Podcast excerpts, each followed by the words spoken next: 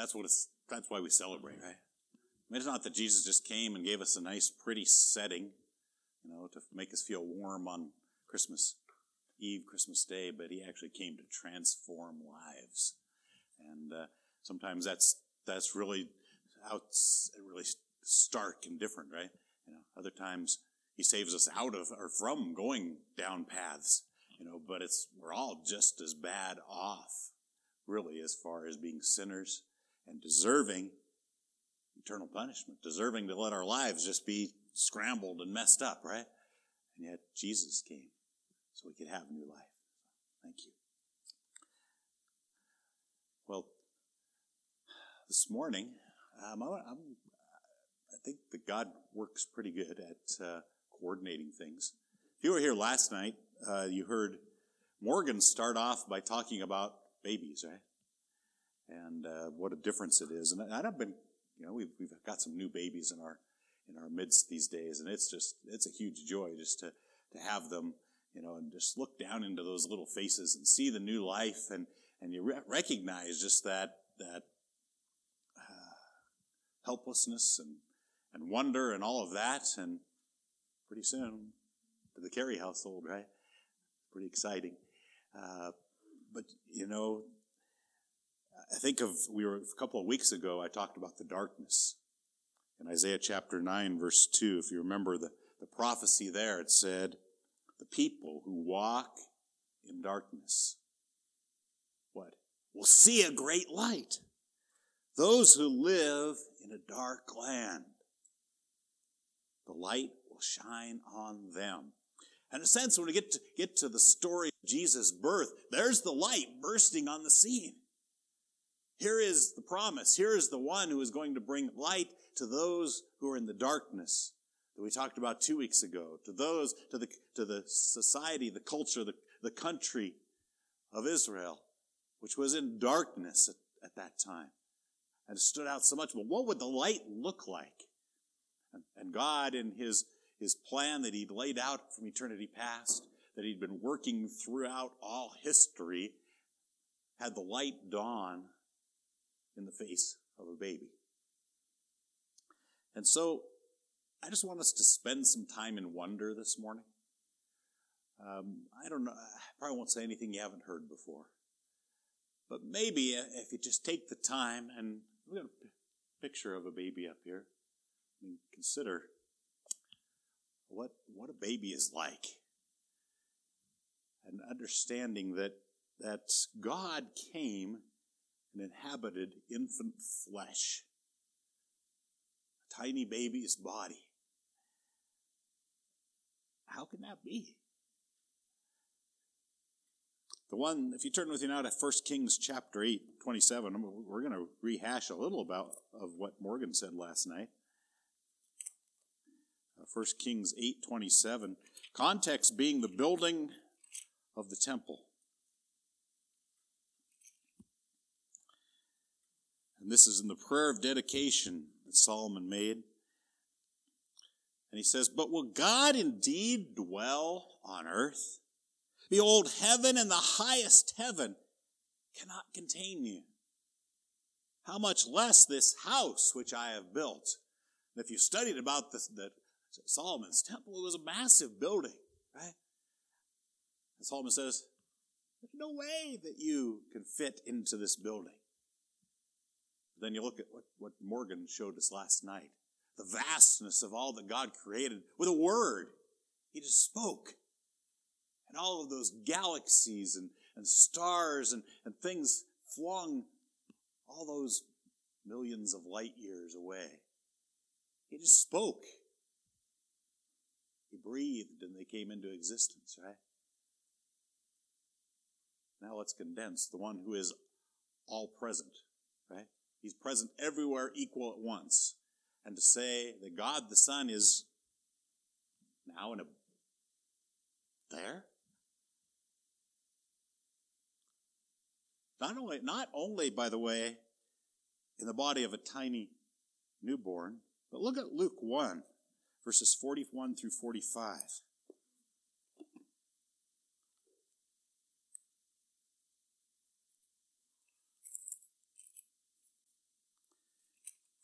Here we have Elizabeth seeing Mary, and they're, they're both pregnant at this point.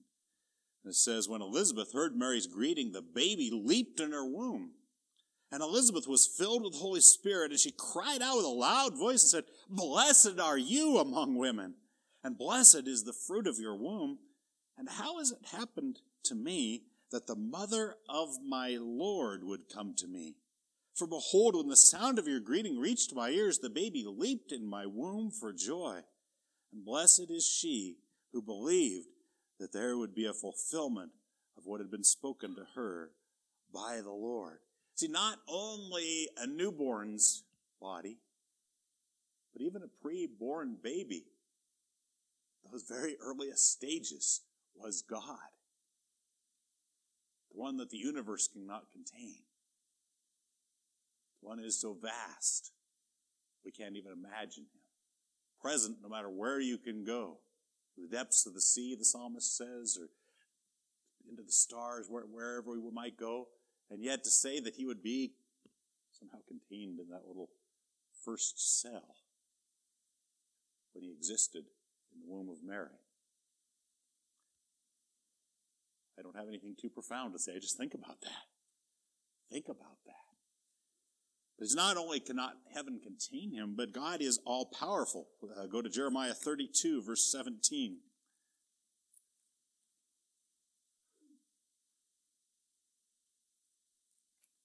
Isaiah 32, 17.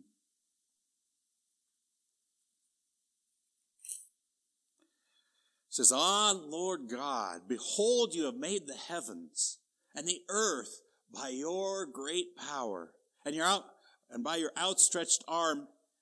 Nothing is too difficult for you. Maybe you know that's as a song the King James Version, right?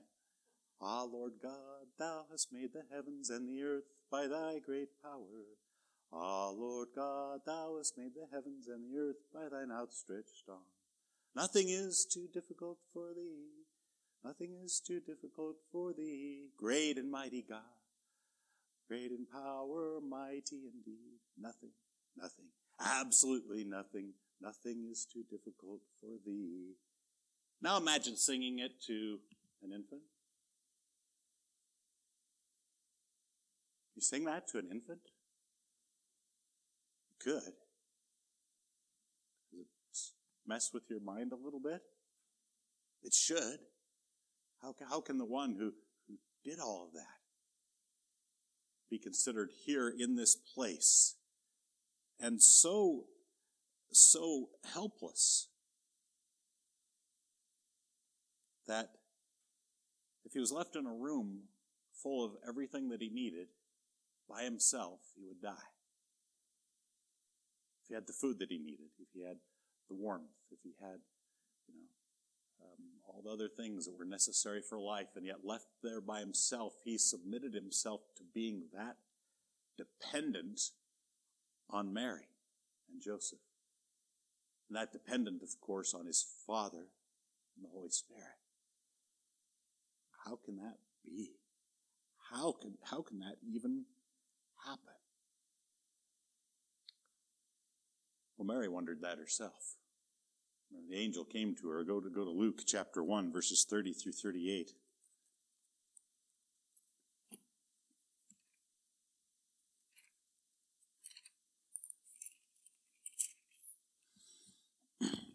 Luke 1, 30 through 38. The angel said to her, do not be afraid, Mary, for you have found favor with God. And behold, you will conceive in your womb and bear a son, and you shall name him Jesus. He will be great and will be called the Son of the Most High. And the Lord God will give him the throne of his father David, and he will reign over the house of Jacob forever, and his kingdom will have no end. Mary said to the angel, how can this be? Since I am a virgin. The angel answered and said to her, The Holy Spirit will come upon you, and the power of the Most High will overshadow you, and for that reason the Holy Child shall be called the Son of God. And behold, even your relative Elizabeth has, has also conceived a son in her old age. And she who is, was called barren is now in her sixth month.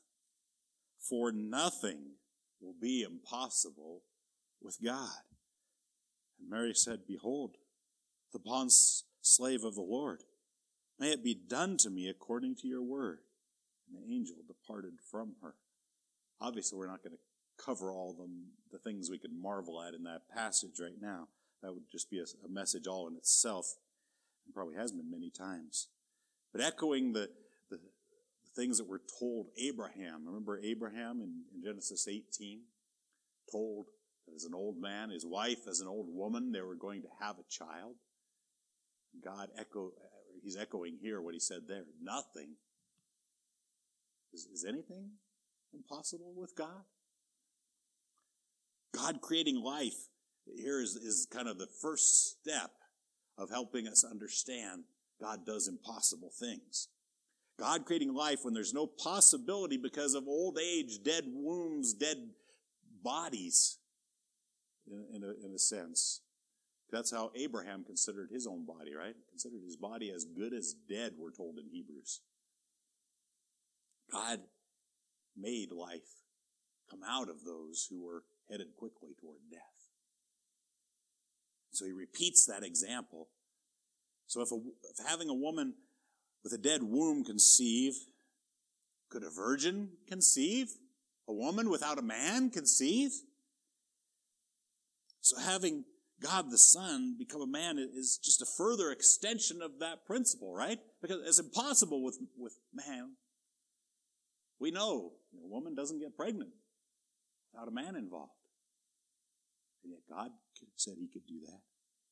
Because nothing will be impossible with God means nothing. God is capable of doing all things. We just saw how he spoke the world into existence. Is he bound by the things that he made? No. He can do as he pleases. So believe that this is what God did. Take it by faith. And then let your brain get stretched and strengthened by coming and, and contemplating it again every once in a while. It's one good reason it's good to, to celebrate the incarnation, is because it stretches our brains. It helps us understand God so much more, so much greater than we ever thought that this could happen. I go as well to Matthew 19, verses 24 through 26.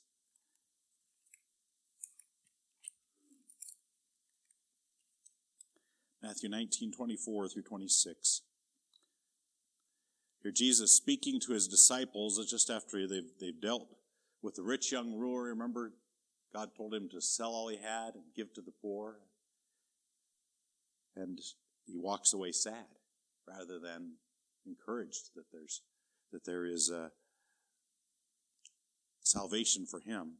And Jesus says, And I say to you, it is easier for a camel to go through the eye of a needle than for a rich man to enter the kingdom of God. When the disciples heard this, they were very astonished and said, who can be saved? And looking at them, Jesus said to them, With people, this is impossible. But with God, all things are possible. See, our salvation is impossible with us. There is no hope. There's no way. We're just destined for destruction. But when God says all things are possible, even means it is possible for God the Son to inhabit the body of an infant, both preborn and newborn and growing up I mean, think about a four year old. God inhabited the body of a four year old once. That blow your mind a little bit? How did it happen? Well, with God, all things are possible. That's what He designed, that's what He wanted to happen. Now, Jesus, God the Son, had to make some choices, right? Uh, go to that, that uh, classic passage on this, Philippians chapter 2 uh, verses 5 through 7.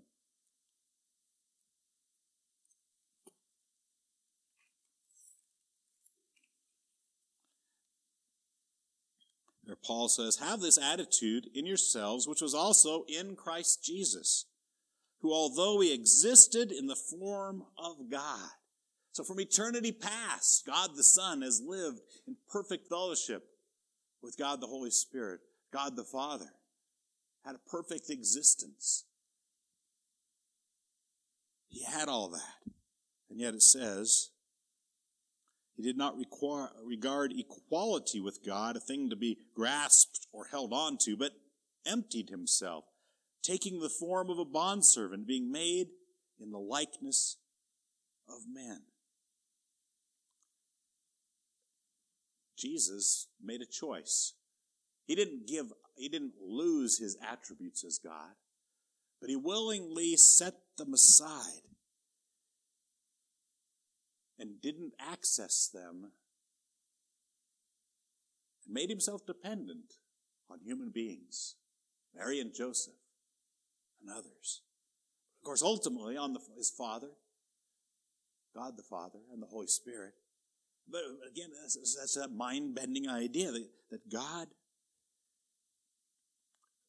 it's just the most beautiful thing in, in picturing faith for us, right?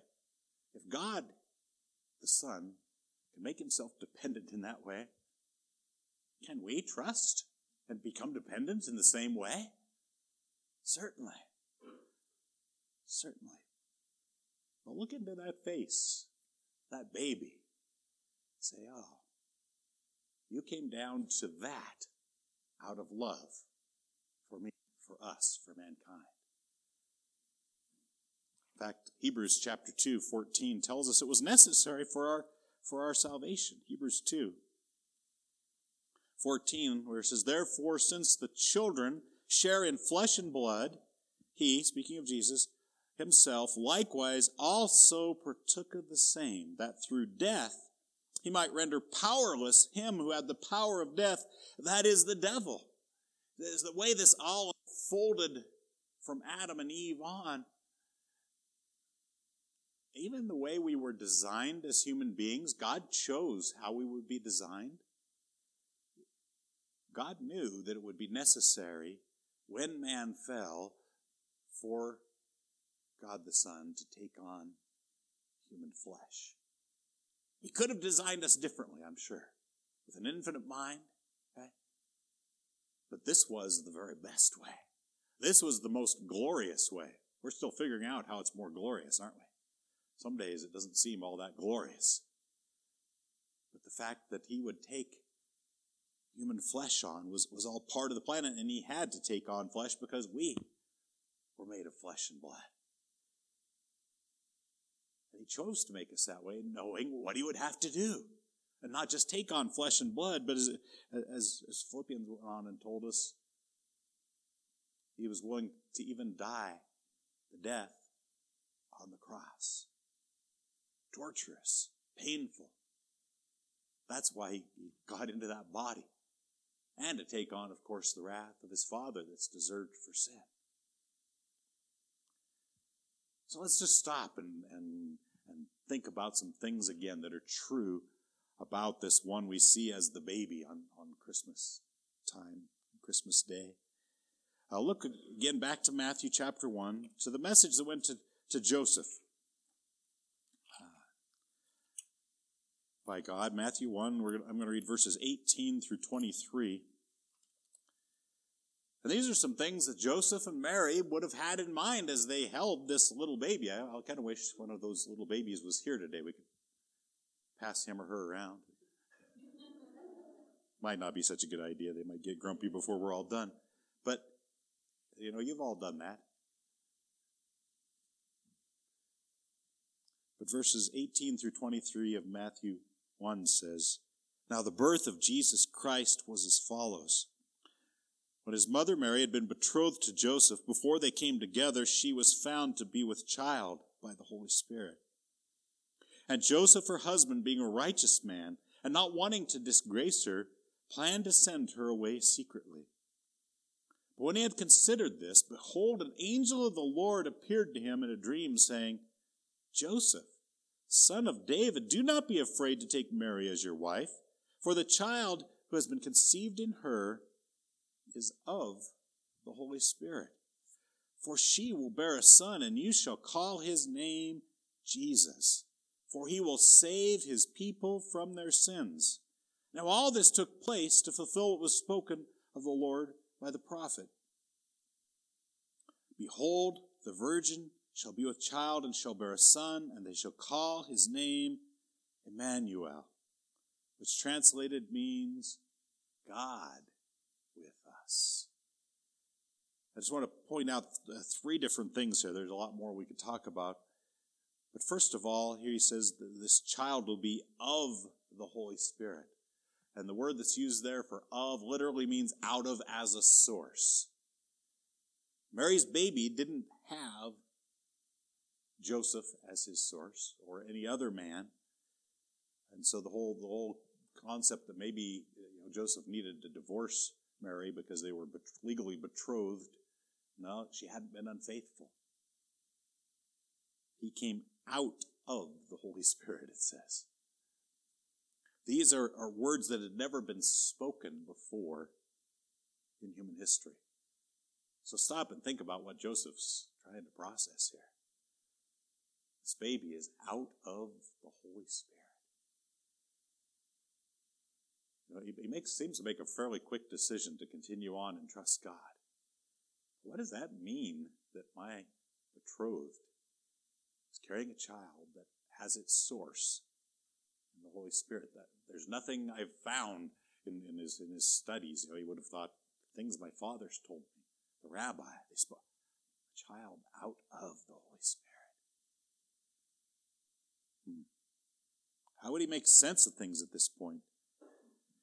And then as he, as he watched this child be born, and grow and live.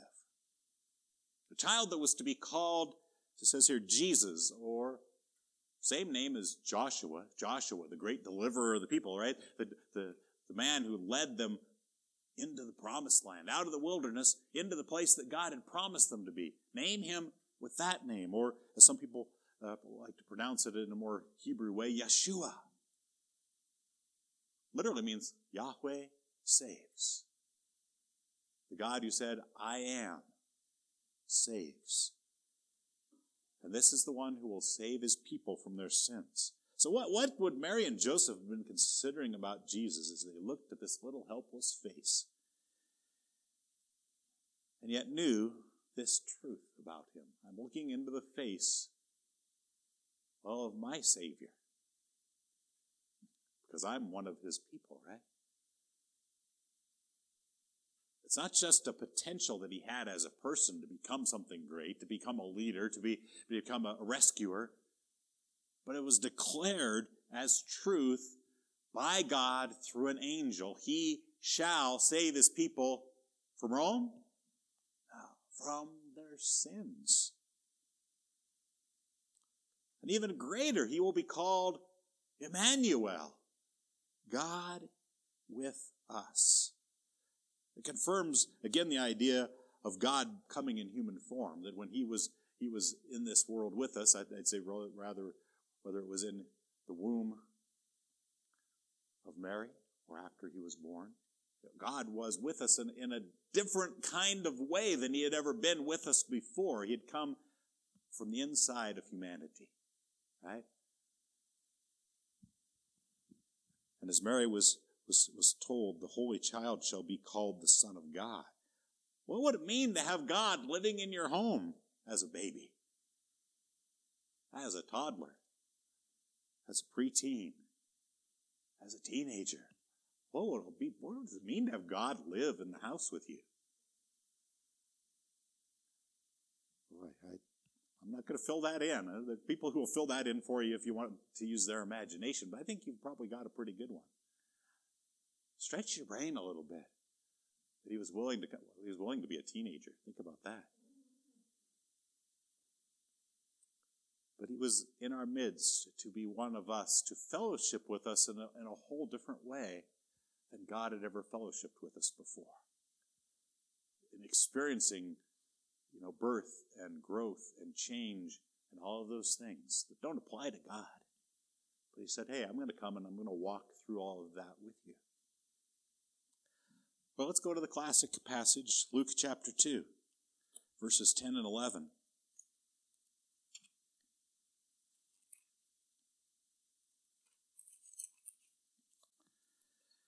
Here, the message given to the shepherds, right?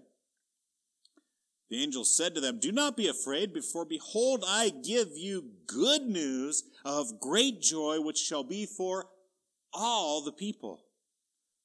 For today in the city of David there's been born for you a Savior who is Christ the Lord. So this is what's told to the, to the shepherds, right? These words just, I'm sure, just seared on their brains. They would never forget them again. And as they went to find the baby, as we in the, in the rest of the passage, let's go find this child.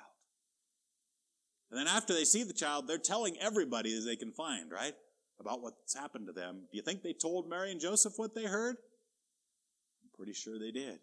In fact, it's really implied at the uh, in verse 19 because it says Mary took these things and treasured them and kept on pondering them in her heart.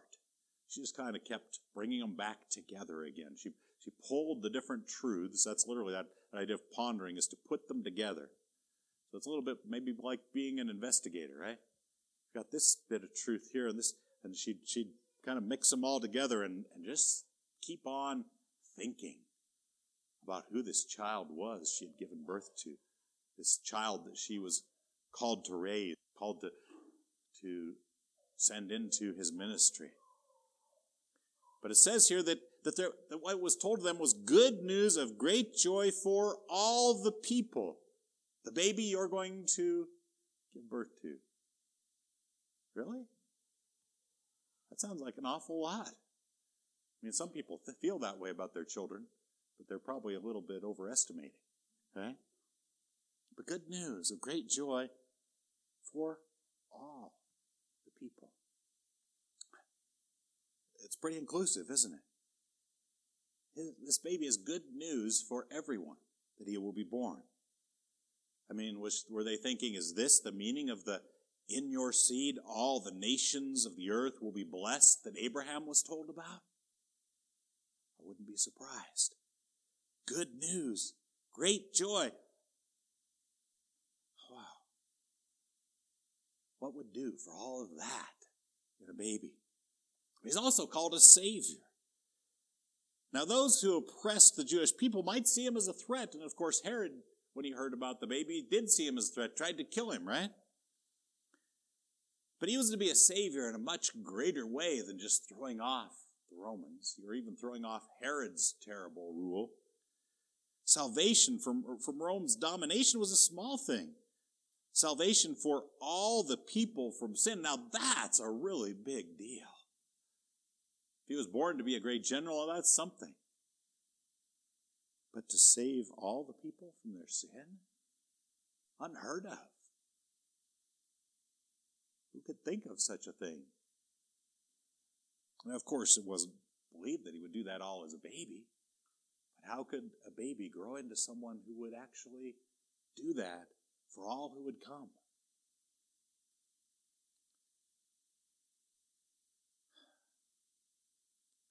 Hadn't had we forgotten the original reason for him to come? We were reminded. But he's also called here the Christ or the Messiah. Remember, we looked at Daniel 9, 25 and 26 not too long ago. Turn back there and be reminded one more time when the prediction of the Messiah was given. Daniel 9, 25 and 26. Here in this the 70 weeks of Daniel it's often called. So now and so you are to know and discern that from the issuing of a decree to restore and rebuild Jerusalem until Messiah the prince. Oh he's Messiah. He is to be a ruler right? A first one. Until the, the until Messiah the prince there will be 7 weeks and 62 weeks. It will be built again with moat plaza and moat even in times of distress then after the 62 weeks, the Messiah will be cut off and have nothing. And the people of the prince who is to come will destroy the city and the sanctuary, and its end will come with a flood, even to the end that there will be war. Desolations are determined. So, good news the Messiah. This child is Christ. Messiah, the anointed one, the one predicted with great precision in the book of Daniel as God revealed that truth to him. What would it mean for Messiah to be cut off? Were Joseph and Mary familiar with this prophecy? And when he was called the Christ, did they say, Oh, wonderful, our child, but he's to be cut off? What did that mean?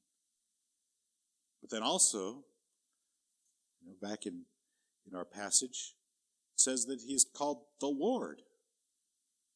And yes, when it says the Lord, he's one who rules and is, con, is in control. But I believe the way that the New Testament uses that term, particularly when it talks about Jesus, it's really just giving him the name Lord, and you'll see it in your Old Testament as all capitals capital L, capital O, capital R, capital D.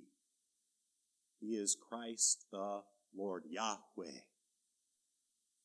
As the song, you know, Mary, did you know? Did you know that your baby was the great I am? This passage is telling us that she'd been told. How much of it she, she can contemplate it? How do you look into the, the, the face of a, of a baby, of a child, and say, You are Yahweh? I am the Creator God. Know that your Creator looks back at you through the eyes of a baby. Amazing. And from Simeon, if you jump down in Luke chapter 2 to verses 30 through 33, this old man that saw them uh, in the temple says the, his father and mother were amazed at the things which were being said about him, about Jesus. I'm sorry, I jumped down to 33. I start on 30. Um, these are, are Simeon's words, verse 30. For my eyes have seen your salvation. He said that when he saw Jesus at eight days old. My eyes, God, have seen your salvation, which you have prepared in the presence of all peoples, a light of revelation to the Gentiles and the glory of your people, Israel. This baby is your salvation for people. Think about being Simeon. Had been waiting, had been looking, you know, to, for, the, for the coming Messiah, but also was the Holy Spirit was in him and telling him, Oh, this is this is the baby you've been waiting for. He is my he is my salvation for humanity. He's not just a savior from a particular political people or a particular temporary situation, but he is the salvation from the problem of sin that's been plaguing man since the very beginning. But not only that, he's called the glory of your people, Israel. He's giving him one of God's names. 1 Samuel 15 29, if you want to look it up later, says, The glory of Israel will not lie or change his mind. Speaking of Yahweh, God. That's who is the glory of Israel. And Simeon says, I've seen the glory of Israel here in this little child. And yet, if we continue on with what, what uh, Simeon has to say, we find out the other side, that, that, that cut off side as well, as he warns Mary, verses 34 or 33 through, through uh, 35. says, And his father and mother were amazed at the things that were being said about him. And Simeon blessed them and said to Mary, his mother, Behold, this child is appointed for the fall and rise of many in Israel and for a sign to be opposed, and a sword will pierce even your own soul to the end that thoughts from many hearts will be revealed. So there's that other side of it. Mary, be prepared. Yes, he is all of those things that you've been told, that he is the Son of God, that he is the Savior, he is God with us. He is the salvation of God. But getting to that is going to be a painful difficult road. It's going to tear your soul. to see it happen. It will be a joy through the path of sorrow. So many things for her to tuck away and ponder, right? As she watched this child grow and change and move toward what God had had him come and be born for.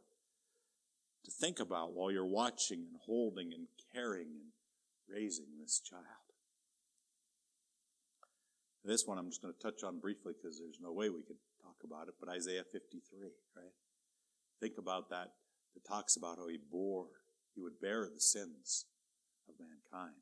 And all of the, the, the prophecies there. Did, did Joseph and Mary know well Isaiah 53 about what would happen with the Lord's servant? Did they read through that or hear it at the, at the synagogue and say, oh, we've brought the one that this is talking about to the synagogue with us today. He is here and he's, he's, he's chanting the Psalms that speak of himself with all the other people. He is going to deal with the sin that all these people have, and they've come and realized it because they, they can't keep the law. Do They read about Jesus being that one who would be like a sheep, come before his shears silently to be sacrificed on, in the place of his neighbors of his fellow synagogue goers, of the rest of Israel, of the rest of the world. What would it be like to hear the rabbi teach about the scriptures? No, sitting next to you was the fulfillment of those. Wow. Did Mary and Joseph, did Mary, I guess I should say, hear, hear reports back about what we saw in the book of John in chapter 1? And John pointed to the adult Jesus and said, Behold the Lamb of God who takes away the sin of the world. How would you like to have your adult son had that said about him? Such difficulty, right? What happened to the Lamb of God? Well, it was slain because of sin, right? And yet, it was for the sins. Right? Takes away the sins and who he is. And then wrestle that in your brain. Even, you imagine Mary, even after Jesus' resurrection, still trying to work through those things, like his disciples had to work through those as well. The birth of Jesus sets the stage and the foundation for all that he would do as the descendant of Abraham, or of Adam first, of Abraham, and of David. The truths that we find in the birth of Jesus make the crucifixion and the resurrection meaningful. If we don't understand who Jesus was born as, it was meaningless for him to die. He had to be the God man. He had to be the one come to be salvation for us and be fully qualified for it. Otherwise, it, it just had a tragic ending to a short life, right? Because Jesus truly is the light of the world, the Savior of the world the good news. So don't just be satisfied again today on Christmas with some kind of a warm feeling about a baby. Let your mind and your heart be stretched. Uh, let yourself have a sense of wonder and marvel, maybe that's been tampered down by all the things going on in this world today. Let yourself just feel like I can't hold in the stuff I'm feeling and trying to, to make sense of in my my brain. But let, let it stretch you out, both spirit, mind, and soul, and also maybe then in the way you live, right? He's an amazing, amazing Savior. Let's pray. Father, I thank you that we can trust you, that when you say these things are so, that they are true. And uh, it's so hard to to really grasp and fully understand what you've told us is true. And, and, and that's encouraging because if I could get it all figured out, it probably wouldn't be very great. You are so much more and, and more amazing and, and your thoughts are so much higher than mine. Thanks for throwing things in, in my way, in our way, uh, every day that, that make us have to or where we should at least stop and say, what, what, what has God done here? How is it that He could do this? I don't understand, but Lord, help me to understand and to know you better. Father, as, as we continue our celebration of Jesus' birth today, I do pray for, for a good time together with friends and family and, and enjoying the idea of, of giving gifts to one another because you have given us in, in Jesus a gift beyond measure. Makes all the rest look like trash. Nothing. And yet, in, in kindness and in, in love, we can be a little bit of a reflection, a little bit of a shine there.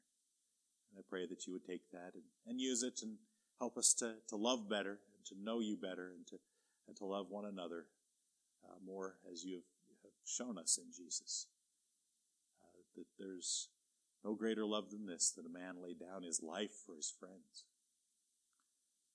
Um, thank you for your spirit to help stretch out the, the walls of our hearts know you better. In Jesus' name I pray.